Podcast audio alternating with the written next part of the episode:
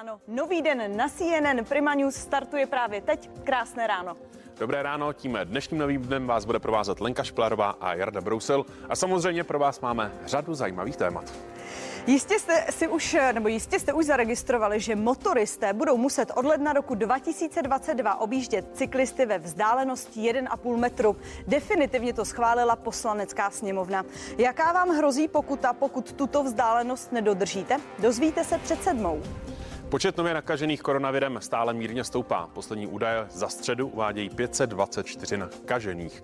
Máme stále koronavirovou pandemii pod kontrolou a budou se muset opravdu testovat i očkovaní. Zeptáme se epidemiologa Romana Primuly. Před osmou dorazí také herec Jiří Bém, kterého jste mohli vidět v seriálu První mise. Bohužel je to ale právě on, který musel z kola ven.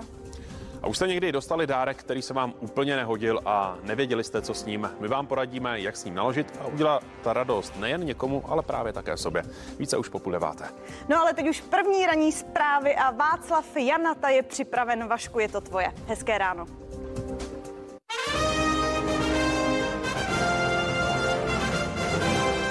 Ještě jednou hezké ráno je ode mě. Vítejte u zpráv. Bývalý prezident Václav Klaus by dnes mohl opustit ústřední vojenskou nemocnici. Uznávání protilátek jako očkodné pro obce nebo očkodné pro obce postižené tornádem. Témata pro dnešní sněmovnu. A Moskva žádá Česko o propuštění zadrženého Rusa Alexandra Frančetyho. Měl se v roce 2014 podílet na ruské anexi Krymu. Bývalý prezident Václav Klaus by dnes mohl opustit ústřední vojenskou nemocnici. Již dříve to řekl jeho mluvčí Petr Macinka. O víkendu tam kvůli problémům s vysokým tlakem zůstal dvě noci a následně byl propuštěn do domácího léčení. Do Střešovické nemocnice se pak ale v úterý vrátil. Interpelace vypadaly jako třídní schůzka Hujerových. I to jsou slova místo předsedy KDU ČSL Jana Bartoška k tomu, že dotazy na premiéra padaly hlavně z řad hnutí ANO. Dodal, že otázky má pokládat především opozice. S tím nesouhlasí poslanec Patrik Nachr. Podle něj i opozice využívá ve sněmovně určité taktiky a také to respektuje. Za mě je potřeba dodat, podle jednacího řádu se může ptát eh, jakýkoliv poslanec. Eh, v poslanecké sněmovně funguje i nějaká strategie a taktika, kterou opozice využívá prostě často do bezvědomí. Jako příklad jsem uvedl, že si v součtu vzala asi 18 hodin pauz, aby vyobstruovala volbu Rady České televize, tak mně přijde teďka trošku podivné, že zrovna opozice která i se svým menším počtem poslanců, i, i poslanecké kluby, které mají šest nebo sedm poslanců, jsou schopni zablokovat poslaneckou sněmovnu, i náš velký klub, který má 12krát víc poslanců, než mají oni. A my s tím nic neuděláme, protože to respektujeme. Já to můžu kritizovat, protestovat, ale ne, neudělám s tím nic. Já osobně považuji za nesportovní je to, že my jako opoziční poslanci zde půl roku mluvíme do zdi. Premiér nechodí, nemáme se koho ptát, ministři nechodí, nemáme se koho ptát. A zrovínka dneska, když jsou poslední interpelace, tak poslanci hnutí ano nandají otázky typu, jak to, pane premiére, děláte, že to tak dobře děláte. No, dobrá práce se chválí sama, tohle je opak. Otázkou zda uznat existenci protilátek na koronavir jako možnost prokázání bezinfekčnosti se dnes bude zabývat poslanecká sněmovna. Kladný postoj zaujímají premiér Andrej Babiš nebo šéf hnutí SPD Tomio Okamura. Mezi odborníky neexistuje schoda. Někteří z nich tvrdí, že i přes prodělání nemoci COVID-19 je dobré se nechat očkovat. Dalším bodem programu jednání dolní komory parlamentu by mohlo být očkodnění pro obce poškozené tornádem a bouřkami. Poslanci by měli rozhodnout o zvýšení rozpočtu státního fondu pro podporu investic o 1,8 miliardy korun. Peníze by mířily na Jižní Moravu, zasaženou tornádem, a do obce Stebno na Lounsku, kde v červnu silná bouře způsobila milionové škody. Přes 4200 otřesů naměřili seismologové na Kanárských ostrovech za posledních pět dní. Na ostrově La Palma hrozí erupce sopky Tenegia. Úřady vydali druhý nejvyšší stupeň varování a doporučili obyvatelům, aby se připravili na případnou evakuaci. Podle místopředsedy Asociace cestovních kanceláří Jana Papeže zatím není nutné k ní přistoupit. Především jsou cestovní kanceláře přes své partnery na Kanárských ostrovech ve styku s místními úřady. aby měli ty nejčerstvější informace a samozřejmě podřizují eh, své konání příkazům a doporučením těch místních úřadů. Zatím není nutné nikoho evakuovat a zdá se, eh, že nemůže dojít k nějaké velké erupci v následujících třech, čtyřech týdnech, tak jak tvrdí místní úřady. Zatím tedy není nutná žádná panika a uvidíme, jak se ta situace bude vyvíjet. Jsme v kontaktu nejen se svými klienty, ale i právě s úřady. Eh, na tu situaci se pojištění nevztahuje, protože to je takzvaná vyšší moc, ale cestovní kanceláře už v minulosti ukázaly, především když eh, byla ta eh, situace se sopkami na Islandu, že se dokáží o své klienty postarat a že těm, který, kteří by mířili do těch rizikových míst, tak nabídnou nějakou jinou alternativu. Moskva žádá Česko o propuštění zadrženého Rusa Alexandra Frančetyho. Podle mluvčí ruského ministerstva zahraničí může mít celá situace negativní vliv na rusko-české vztahy.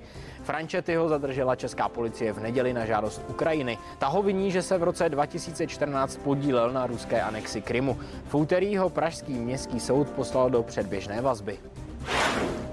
Nizozemské muzeum vystaví kresbu nově připsanou malíři Vincentu van Goghovi. Dílo z roku 1882 veřejnost dosud nikdy neviděla. Bylo součástí soukromé sbírky a o jeho existenci vědělo jen několik lidí. Kresba s názvem Únava je studií ke stejnojmenému obrazu. Autorství teď odborníci určili na žádost majitele. Styl kresby i použitý materiál byly shodné s těmi, které používal slavný mistr. Koryčany na Kroměřížsku se zahalili do smutku. Při včerejším výbuchu rodinného domu v Masarykově ulici přišli o život dva lidé, které tu skoro všichni znali. Dobrovolní hasiči, kteří jako už mnohokrát vyrazili na pomoc. Tentokrát kvůli úniku plynu. Za dvě minuty po jejich příjezdu byl dům v troskách.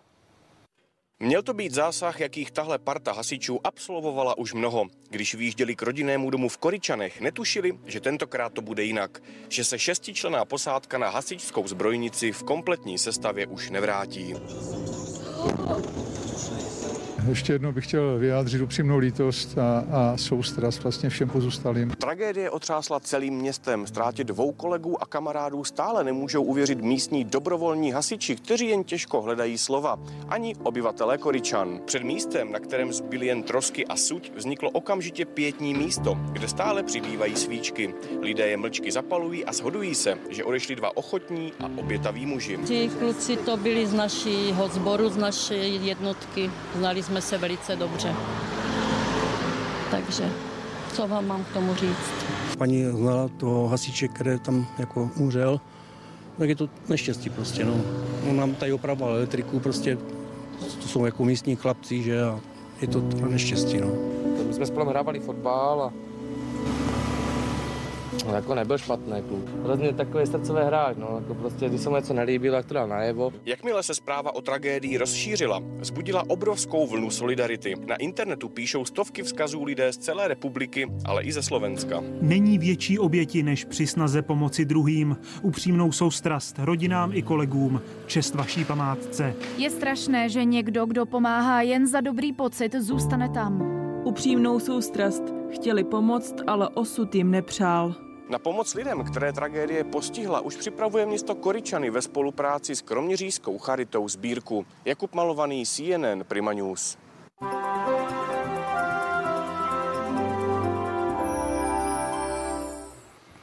Pěkné ráno počasí. Máme za sebou pozdní léto v republice a to ukončila zvlněná studená fronta, která se aktuálně nachází na pomezí Moravy a Slovenska.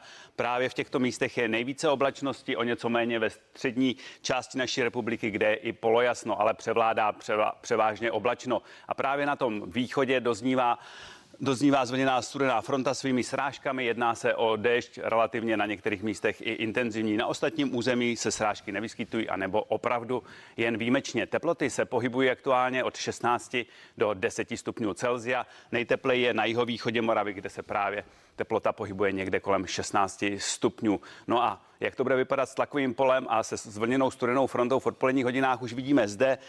Studená zvlněná fronta se posouvá směrem k východu, k nám ale začíná proudit chladnější vzduch od severozápadu a bude také vlhčí. Proto v odpoledních hodinách očekáváme, že se místy budou vyskytovat přehánky. To už vidíme na modelu Aladin od severozápadu místní přehánky k večeru budou zase ustávat. Takže V odpoledních hodinách oblačno, místy s přeháňkami. Zpočátku na východě ještě zataženo a s doznívajícím deštěm. Odpolední teploty 16 až 20 stupňů Celzia. O něco tepleji bude na jihovýchodě Moravy. Zde by teplota mohla dosáhnout až 22 stupňů. Ten, kdo se vydá nahory, tak v tisíci metrech bude mít kolem 12 stupňů a vád bude mírný severozápadní vítr. Rychlost 4 až 6 metrů za sekundu. No a pojďme se podívat na to, jak to bude vypadat z biopředpovědí. Stupeň číslo 1, mírná zátěž a sluníčko dnes zapadne v 19 hodin a 9 minut. Máme před sebou víkend, takže se podíváme na to, jak to bude vypadat o víkendu.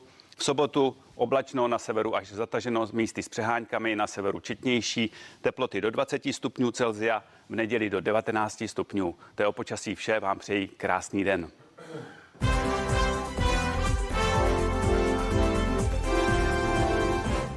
Jana Maláčová a Martin Stropnický sociálním demokratům k úspěchu ve volbách nepomohou.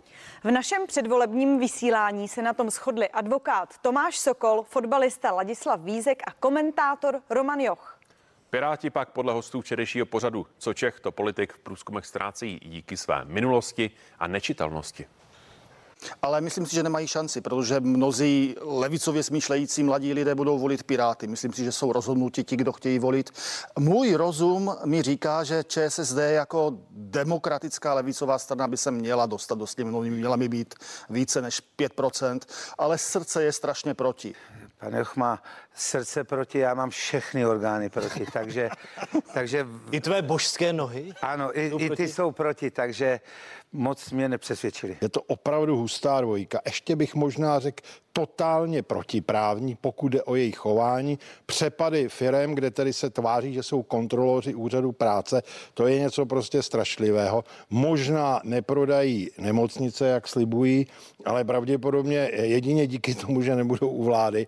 A e, tahle ta dvojice by mě nepřesvědčila o ničem jiném, kromě toho, že tedy je dobře, že mám zbraň a ještě bych se na noc měl dávat skříň před dveře. Kdo se v tom trošku teď alespoň z pohledu průzkumu, že ztrácí body, plácá jsou Piráti. Jak ty vlastně vnímáš eh, Piráty a jejich kampaň? Je to budoucnost? Já nevím. To byla trošku recese, pak najednou já se nich, z nich stali reální politici. Já o nich neslyším nějak moc do, dobrýho. Já, jako, že to jsou novo, novodobí komunisti a to mě dost překvapilo. Já se v tomhle tom, v téhle ty straně se vůbec nevyznám a když jsem slyšel pár projevů primátora eh, Ryba, tak, tak si nemyslím, že, že budou nějak moc úspěšní a myslím si, že by ani, ani být neměli moc. Mohu posuzovat jenom eh, současný právní program, ke kterému se Piráti hlásí a který je podle mého názoru zoufalý. Eh, na můj vkus to, že jsou mladí, to je naprosto v pořádku, to jsme nakonec byli časem všichni. A jak říkal Verich, každý starý blbec byl jednou mladý blbec, že jo, takže mm, to jim nějak eh, nezazlívám ani to, že jsou prostě eh, takový, řekl bych, divočejší, ale ono už to přerůstá do arogance, do přesvědčení, že tedy ten, kdo říká něco jiného, není oponent, ale nepřítel. A na každého, kdo má na věc jiný názor, už se dívají a priori jako na někoho, koho je potřeba jakýmsi způsobem zničit. Na ně jejich potenciální soupeři vytáhli to, co si myslí a co kdysi říkali. Šéf Pirátu, pan Bartoš, působí nejracionálněji, nejrozuměji z celé té strany. A pak se objevily některé možná výroky z mladické nerozvážnosti, já nevím, ostatních uh, pirátských politiků. A když uh, si obyvatele této země přečetli, že například Piráti chtějí dramaticky zvyšovat dědické daně, daň ze smrti, že jo, dědická je daň ze smrti, za to, že zemřu, tak musím zaplatit daň, anebo mé děti musí zaplatit daň za to, že já jsem si dovolil zemřít, že jo. Tak to je Tohle odradí 10% voličů nebo kolik? No a pak i takové, jako že budou kontrolovat v bytech, jestli tam někdo bydlí, nebydlí. Takové to sociální inženýrství, které skutečně připomíná komunisty minulých dob, byť toto jsou Wi-Fi, turbo, Uh, možná komunisté. No a když si toto lidé, když si toto dověděli, tak vzdor racionálního, mediálního vystupování pana Bartoše, tak si řekli, no já toto vlastně nechci. A dalším tématem předvolebního vysílání CNN Prima News byla budoucnost spalovacích motorů a jejich alternativ. Podle Romana Jocha a Tomáše Sokola čelí elektromobily, které by mohly nahradit ty s benzinovými a naftovými motory technickým problémům. Mezi další nevýhody pak podle nich patří i pořizovací cena vozů s elektrickým pohonem. Já myslím, že umřu už takhle s těma motorama, co jsou, co jsou na světě teď, ty, ty naše. Není, není vlastně děsivé, když se tohleto blíží, když vidíme cenu elektrovozu, nebo myslíte, že postupem času, až budou potřeba opravdu pro všechny, nebo budou nutností, ta cena spadne? Pane Jochu. Nespadne nijak brzo. Možná časem spadne za 50 let, ale nespadne nijak brzo. Je to Většina, toto je už skutečně velice důležité téma pro většinu lidí, střední a hlavně střední nižší třídu, protože tady půjde nahoru nejenom cena automobilů, elektroautomobilů, ale cena veškeré energie, eh, pohonných hmot, eh, elektřiny a tudíž i veškerého zboží, protože všechno se přepravuje. Takže my, Evropa, v zájmu zachraňování planety, když my se nepodílíme až tak moc na těch exhalátech, nejvíce se podílejí Čína, pak Indie a na tyto rozvíjející se ekonomiky, tak v, v rámci záchrany planety my jsme se, nebo přes naše zástupce jsme se dobrovolně rozhodli znížit životní úroveň Eh, většině obyvatelstva naší země. A pak, až to dopadne na lidi, tak můžou eh, vznikat populistická, radikální a Bůh ví, jaká ještě hnutí. Pane Sokole, pan premiér říká, že tohle pro Českou republiku platit nebude, ale můžeme se my vzepřít takhle Evropské unii? No, já se obávám, že trochu obtížně, protože Evropská unie je pochopitelně silnější. Můžeme si zachovat jakýsi folklorní ráz nebo něco takového, ale jenom v limitované míře, protože když Německo rozhodne, že se eh, tam nebude smět jezdit se autama se spolovacíma nebo s mětovými motorama, no tak si spousta lidí koupí tu elektriku, aby tam mohla jezdit, že jo, prostě hold, to bude silnější. Eh, já z toho taky nemám žádnou velkou radost, já soudím, že elektromobil je auto, který má vejfuk v elektrárně a na jednu stranu dobře vypadá to zajímavě, jede to hezky, to je v pořádku, ale když si poslechnete, že v, v, v, právě v, v SRN e, jim hořejí přívody, protože prostě nestíhají ty auta nabíjet, hořejí kabely, e, stoupá spotřeba elektrické energie, všechno se zdražuje, tak je otázka, ale je to vždycky tak, že za všechno se musí zaplatit. Budeme za to platit. Jestli ten, ten, ta konečná bilance bude plus nebo minus, to já nedokážu dohlédnout, taky už mě to nemusí zajímat, ale e, zatím to ten vypadá zase až tak úžasně růžově, jak někteří říkají. Tohle je fotka z autosalonu, jo? Z autosalonu, kde ale vidíme jenom bicykly. Tak Nečekal by člověk na autosalonu něco jiného, Láďo? Je to výborná věc, protože ty lidi na 60. Já ale já myslím, potvrdit. to je v pořádku, s tím já souhlasím, ale jestli to patří na autosalon, mě zajímá. No, no je to, je to s motorkem nějakým, jo. takže Pane nevím. Jochu? No, vzhledem k tomu, jak budou drahá ta elektroauta, hmm. tak možná je dobré lidem ukázat, podívejte, raději jezděte na kole, pokud můžete. Ale oni ty drahý elektrokola už jsou přes 100 tisíc některý.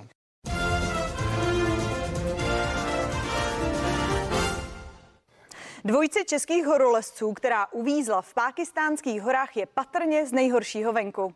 Ovšem objevily se další komplikace. Pojišťovna, u které se Jakub Vlček s Petrem Mackem nechali pojistit, totiž nechce kvůli údajnému porušení podmínek smlouvy jejich záchranu proplatit. Ve hře jsou přitom miliony. Hora, na kterou se oba Češi vydali, je pro cestování podle našich úřadů dlouhodobě nevhodná. To je první argument, kvůli kterému se pojišťovně nechce záchranu proplatit.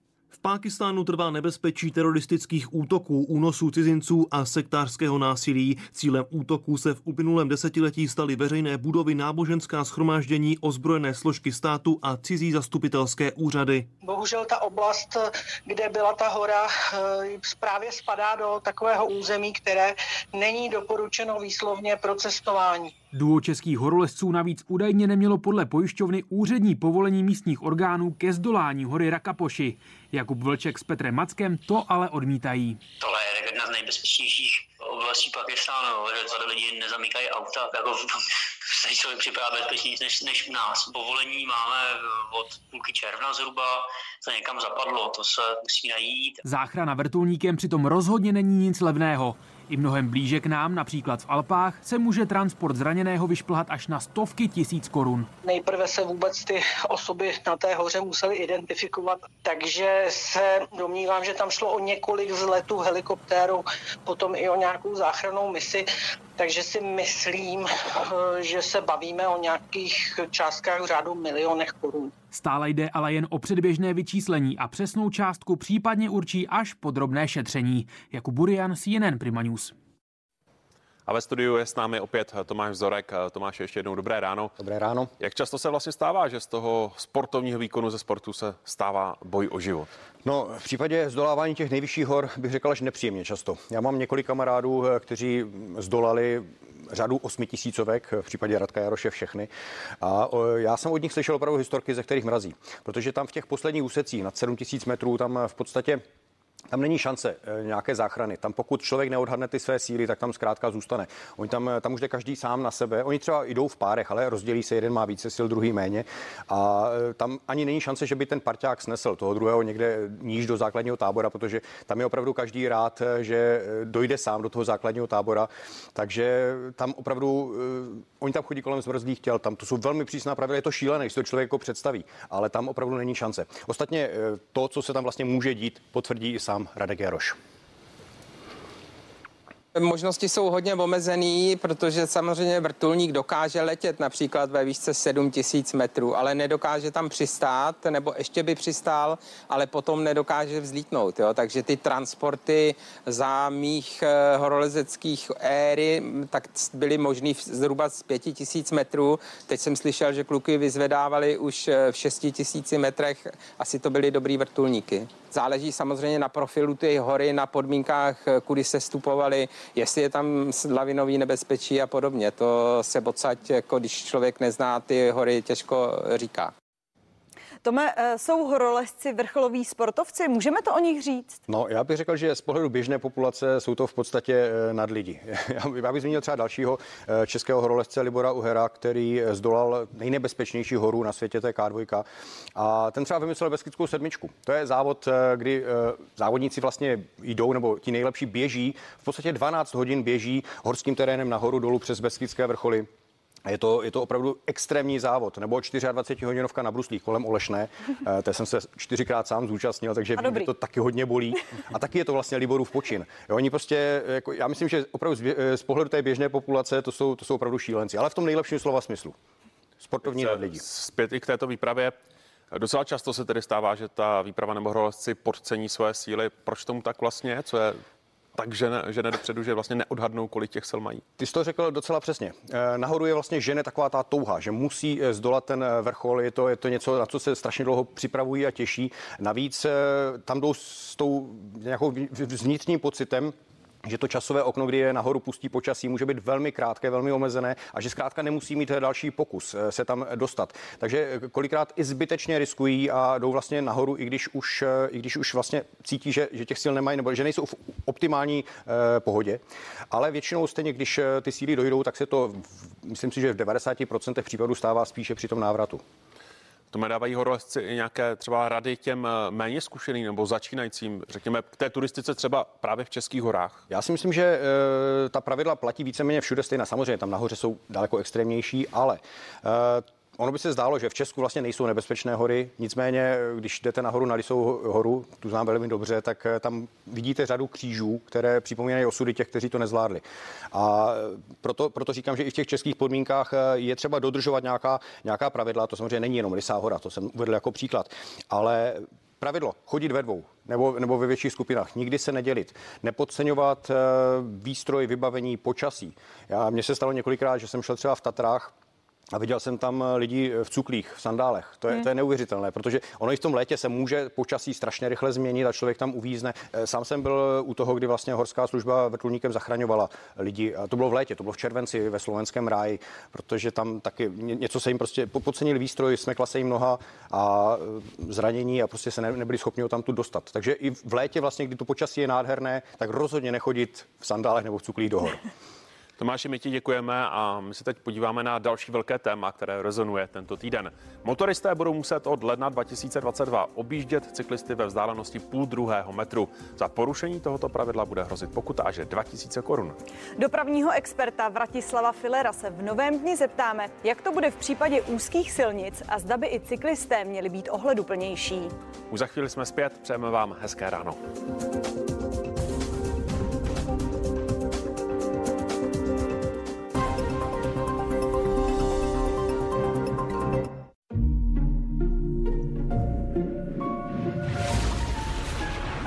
Si představit neálko? Hořký jako ležák? s intenzivní zlatou barvou, plnou chutí a hutnou pěnou? My jo. A právě jsme ho uvařili. Povedlo se královsky. Uvidíš sám. Krušovice. Královsky hořké nealko. Chytrý investor nechodí jen v kravatě. Chytrý investor už dávno nesedí celý den v kanclu.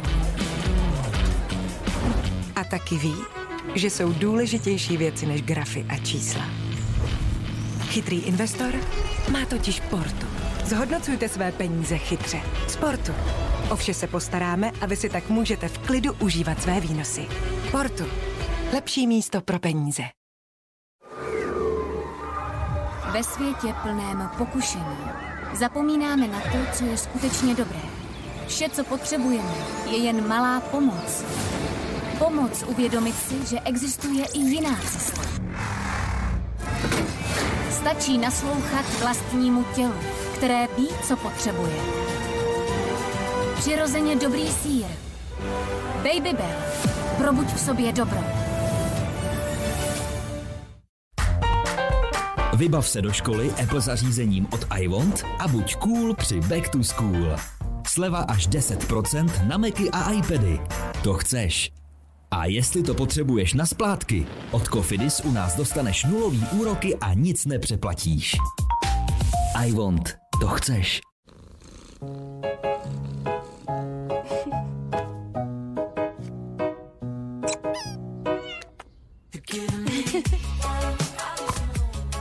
Neodolatelná chuť krému z lískových oříšků a mléka spolu s mléčnou čokoládou.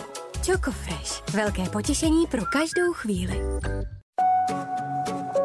Jaký sen si splníte vy, až se na vás usměje štěstí? Vaše sny jsou jen šest čísel daleko. V Superjackpotu Sportky létá více než 150 milionů korun. Co je to? Ne ten zápas, tohle. Možná si řeknete, Visa jsou platební karty. Ale víte co? To logo, které vidíte všude, znamená mnohem, mnohem víc. Visa je síť možností. Pomáhá lidem posílat peníze odsud sem. Pomáhá tomuhle obchodníkovi prodávat džíny online až z téhle hory. Je to jak kouzlo, které spojuje prakticky každého se všemi ostatními. Stejně jako ranní káva nastartuje váš den, dokáže Visa nastartovat nové podnikání. Dokáže spojovat všechny a všude. Všude, kde potřebujete být, kde toužíte být, kde musíte být. Je to klíč k tomu, kým chcete být. Visa otevírá dveře po celém světě, aby se na tomhle příběhu mohl podílet každý z nás. Seznamte se. Visa. Síť možností pro každého.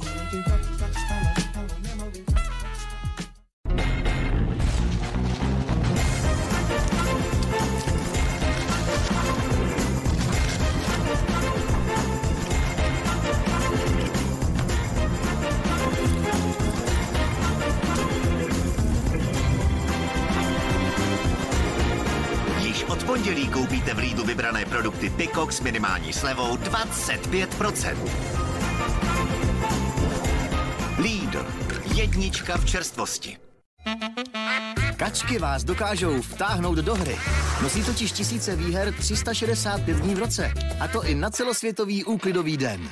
Loterie šťastných 10. Za pár kaček miliony. Tak pošlete své kačky pro štěstí.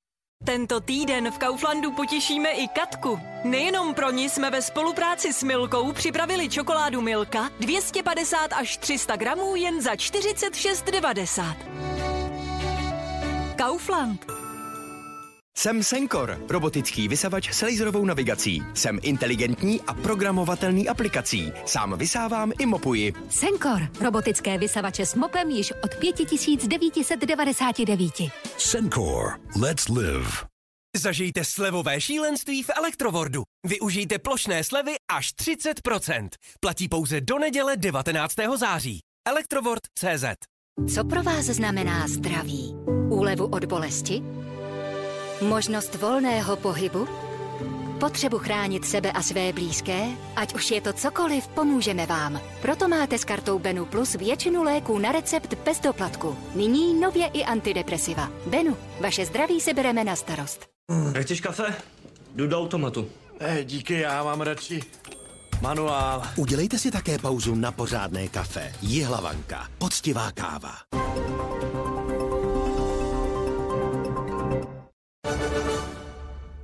Nábytek, Svítidla. zrcadla Bytové doplňky. a mnohem více naleznete na našem ověřeném e-shopu. Deflé se dvěma E. Deflé. Designový nábytek.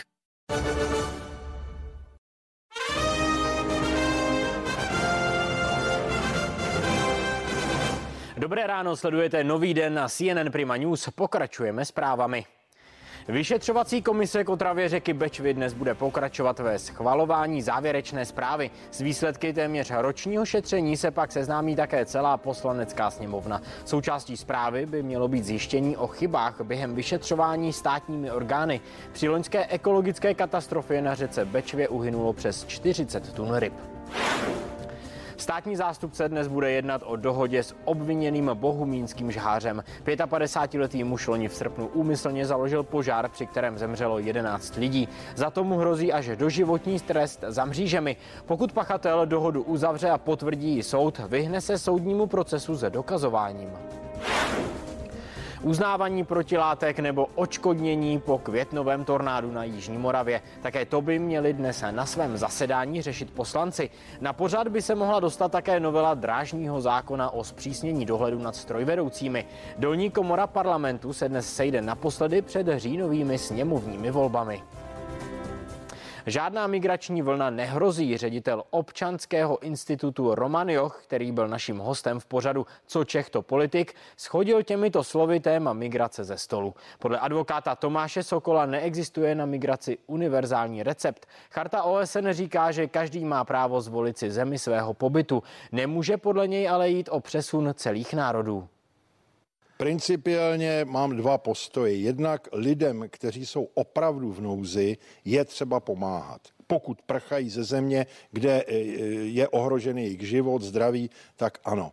Ale to, co se rozpoutalo, je migrační vlna, která ohrožuje stabilitu eh, jaksi všech zemí, které ta vlna navštíví. A tady už bych byl významně opatrný. To znamená pomáhat, ano, ale ne se nechat zaplavit prostě přílivem.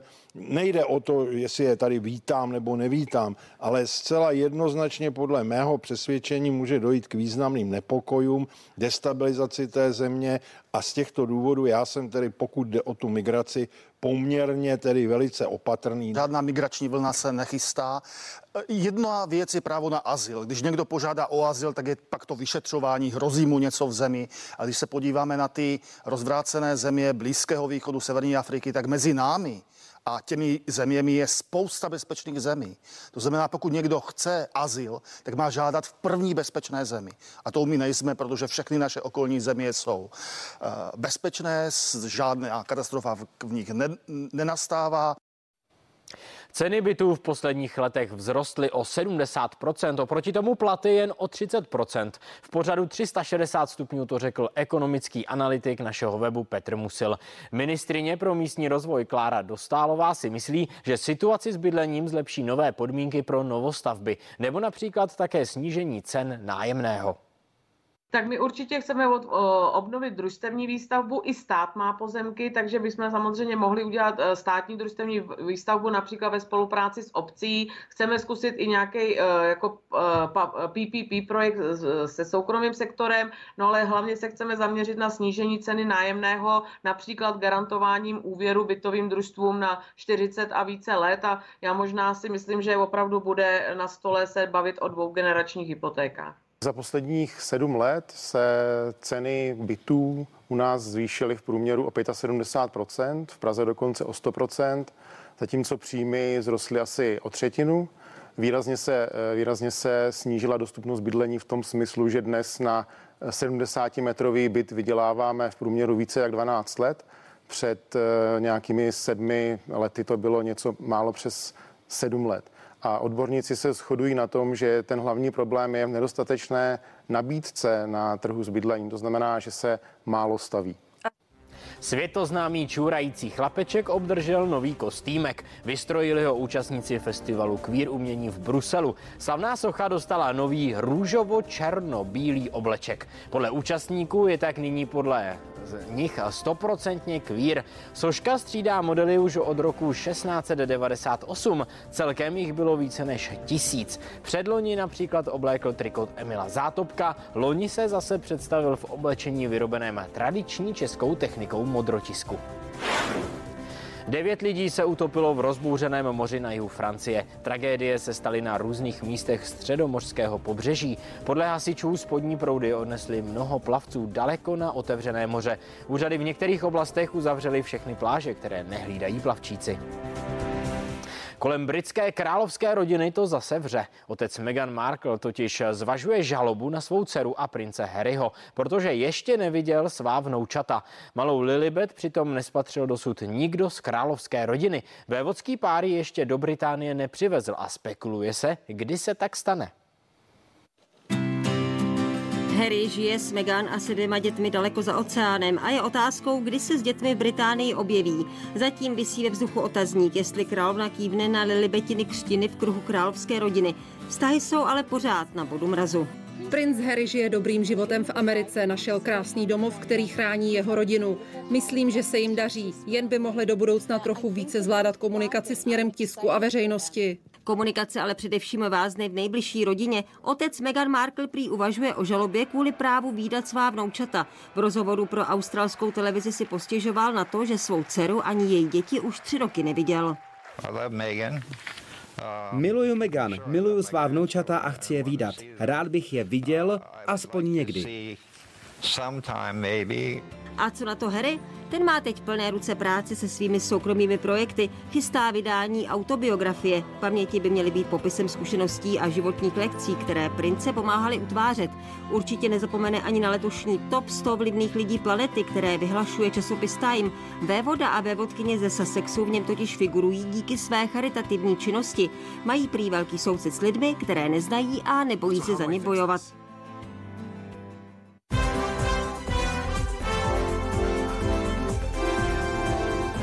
Můj kolega Jarda Brousil už je připraven s přehledem dnešního tisku a podíváme se také na, naš, na náš web CNN Prima News. Tak Jardo, co pro nás máš dnes? Tak náš web píše o velkém problému s mostem na dálnici D2 na Břeslavsku, na který narazili ředitelství silnice a dálnice a taky tamní obyvatelé. Zatímco stát by se ho chtěl zbavit, tak ty tamní obyvatelé by ho chtěli zachovat. Ovšem není jasné, eh, jak to dopadne, protože tento most nikomu nepatří a tak s ním vlastně nelze nic udělat. Rozhodnout by tak mohl soud. Více na webu CNN i Prima.cz. Mm-hmm. Lidové noviny vidím za tebou titulní stránku. Ty píšou o tom, že dostat svou ratolest na vysněnou základní školu může být náročné a někteří rodiče se proto snaží udělat v podstatě maximum. Lidovky píší o kupčení s trvalým pobytem kvůli spádovitosti pod jednotlivé školy.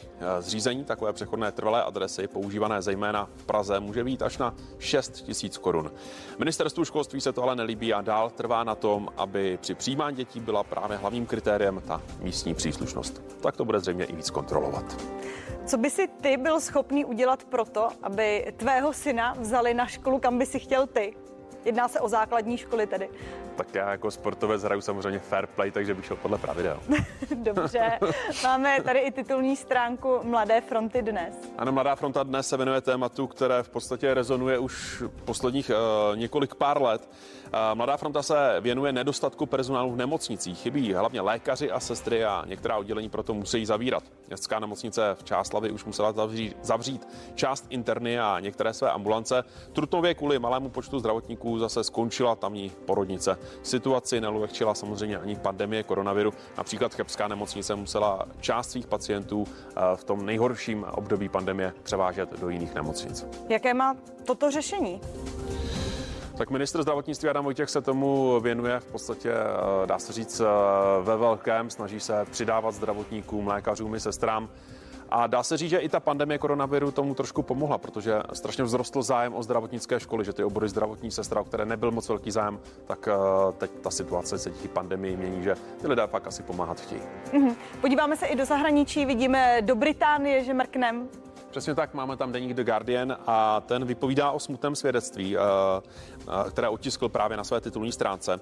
Afgánskému fotbalistovi Zakimu Anvarimu bylo 17 let, když se snažil přelézt zeď kábulského letiště, dostat se v podstatě do jednoho z letadel a utéct před hnutím Talibán. To se mu ale nepodařilo stejně jako mnoha dalším a právě The Guardian píše o tomto smutném příběhu i o svědectvích eh, jeho rodiny, jeho přátel a nejen o něm. Mhm. Jardo, děkujeme. To byl přehled dnešního tisku a my pokračujeme. Motoristé budou muset od ledna 2022 objíždět cyklisty ve vzdálenosti 1,5 metru.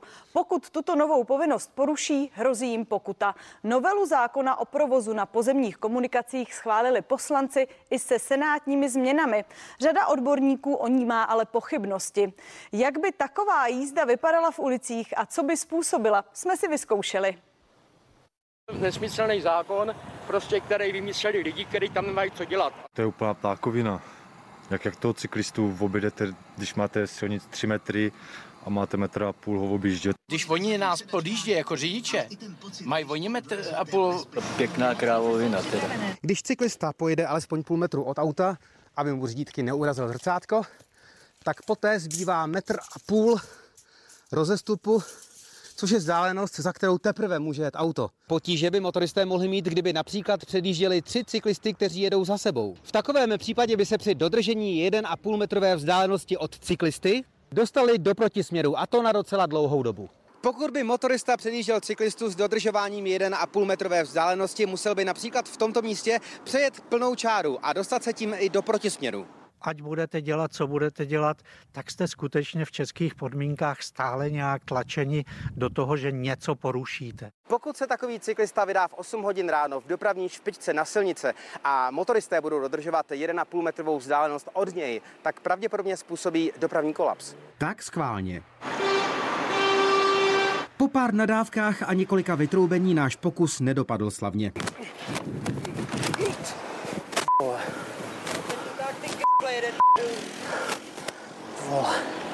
No, pěkný.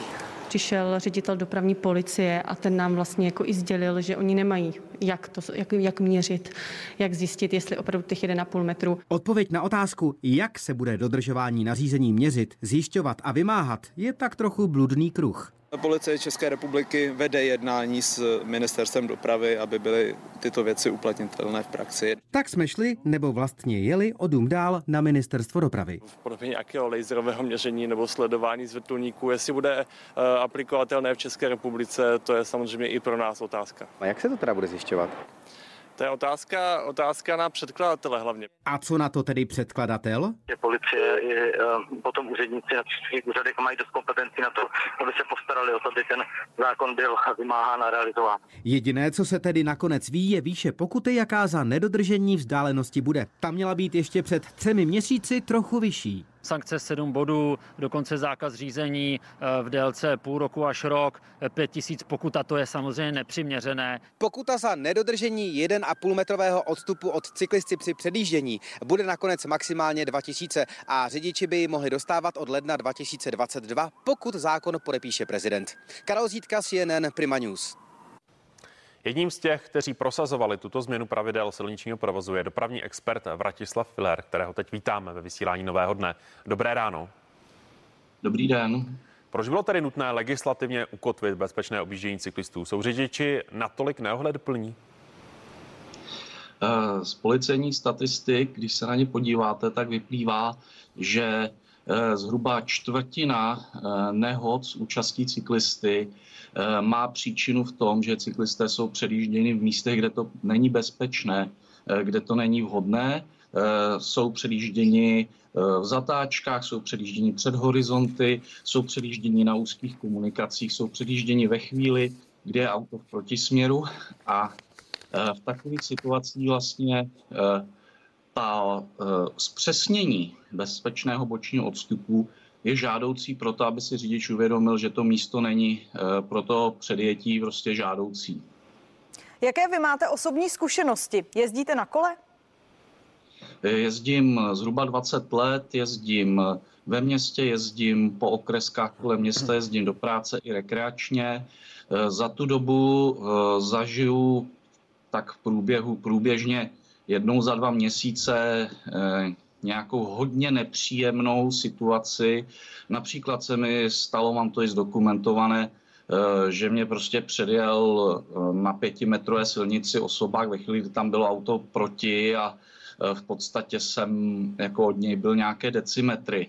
Takže tyhle věci se dějí, dějí se běžně a je to vlastně důvod, proč sdělit, že ten metr a půl nebo Eh, potom v té třicítce jeden metr eh, jsou eh, jako nějaké, nějaký přiměřený, přiměřený způsob, jak, jak se v tom městě pohybovat nebo na tom kole, jak se k tomu cyklistovi chovat. Odpůrci této novely často zmiňují, že je nesmyslná a to kvůli úzkým silnicím, kde nelze pravidlo půl druhého metru dodržet. Přeci jen v takovém případě může cyklista blokovat provoz. Vy jste sám říkal, že by řidiči neměli na takových silnicích předjíždět. Není to právě úskalí této změny? Eh, vy máte eh, silnice z pravidla, jako když jsou hodně úzké, když jsou opravdu 3,5 metru, eh, tak to, tak to vážně není v, tom, v tu chvíli bezpečné. Ale ty silnice takhle nevypadají jako desítky kilometrů nebo nějakou dlouhou vzdálenost. Z pravidla je po chvíli místo, kde je ta silnice širší, je tam nějaká křižovatka nebo nějaký vjezd a eh, ten cyklista na těch silnicích, které nejsou tak úplně úzké, jsou třeba pětimetrové, tak může eh, vlastně, když má to auto za sebou, tak si uhnout ke kraji a ten bezpečný odstup umožnit. Takže je to tak, že to v části případů bude vyžadovat nějakou zájemnou ohleduplnost a spolupráci i ze strany toho cyklisty. A, ale zase z pohledu cyklisty není úplně příjemné, pokud za vámi se prostě auto plazí dva kilometry, eh, takže eh, rozumný člověk na kole eh, udělá to, že prostě při nejbližší bezpečné příležitosti toho řidiče za sebou v podstatě pustí. A neměla by to být právě výjimka v tomto zákoně pro té úzké silnice, aby to bylo jasně definováno, aby i vlastně policisté věděli, jaký nástroj mají nebo nemají v ruce? Uh jde o to, že když eh, dojde k nějakému ohrožení, k nějaké nebezpečné situaci, eh, tak v tu chvíli eh, vlastně by to jako omezilo nějakou prokazatelnost toho přestupku. Jo, ve chvíli, je to, já jsem se bavil s předkladatelem toho zákona nebo s autorem toho znění přímo a v podstatě, když vy to pravidlo změkčíte, tak se dostanete do situace, kdy to bude zase tvrzení proti tvrzení a vlastně to ohrožení cyklisty v danou chvíli, ke kterému dojde, eh, tak eh, nebude, nebude prokazatelné. Eh, takže je to možná nastavené trochu tvrdě, ale je to nastavené způsobem, který v podstatě odpovídá třeba španělské úpravě. A vzhledem k tomu, že při nehodách, při srážkách cyklistů motorových vozidel v 95% ten, kdo si odnáší nějaké těžké zranění, je ten cyklista. Si myslím, že je správné, aby to pravidlo bylo nastaveno takovým způsobem, aby chránilo víc cyklisty než řidiče. Už jste mluvil o Španělsku. Jak je to tedy v jiných státech Evropy? Eh, jsme v tom, s touto úpravou legislativními průkopníky, nebo je to už prostě běžná praxe? Eh, existuje řada zemí, kde to platilo už řekněme před 20 lety, kdy se s tím pomalu začínalo.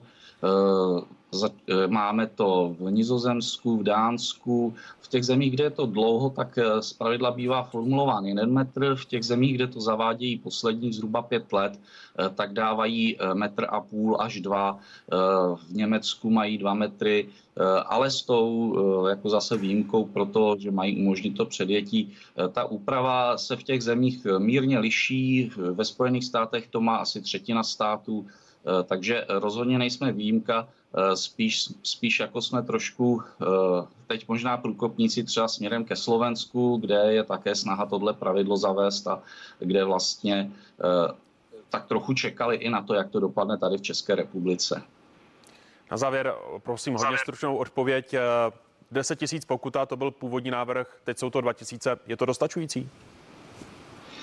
ta podmínka je, že eh, nesmí cyklistu ohrozit, takže eh, jako je to kompromis, který myslím, že pro ten začátek bude vyhovovat.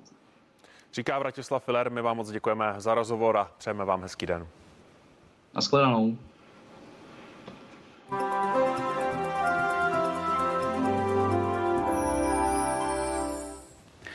Pěkné ráno počasí. Včerejší zvlněná studená fronta ukončila pozdní léto nad naším územím a přinášela velkou oblačnost a také srážky ve formě deště. Teď se aktuálně nachází na pomezí Moravy a Slovenska v těch vínových barvách je právě velká oblačnost spojená s touto zvlněnou studenou frontou. Na ostatním území už je oblačno, na některých místech přechodně polojasno a srážky se vyskytují právě zejména na východě našeho území ve formě deště. Jinde se ukazují jen ojedinělé přehánky, ale spíše je bez srážek. Teploty se pohybují od 16 stupňů na jihovýchodě po 10 až 12 stupňů ve středních Čechách. No a pojďme se podívat na to, jak to bude vypadat právě s tlakovým polem a se zvlněnou studenou frontou. Ta se bude posouvat směrem k východu a v jejím týlu k nám začíná proudit chladnější vzduch od severozápadu.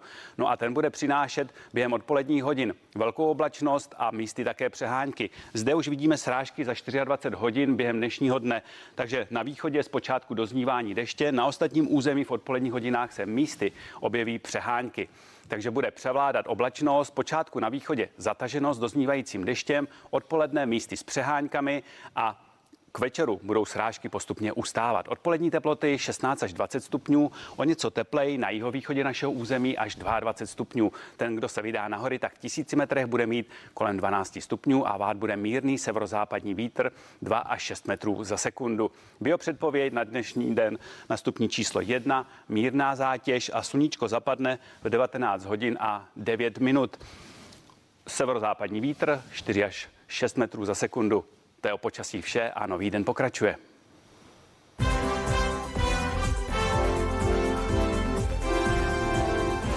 My už po sedmé hodině přivítáme ve studiu epidemiologa Romana Primulu. Ten je přesvědčený o tom, že i přes rostoucí počet nově nakažených máme epidemii pod kontrolou. Zeptáme se, co ho k takovému tvrzení vede.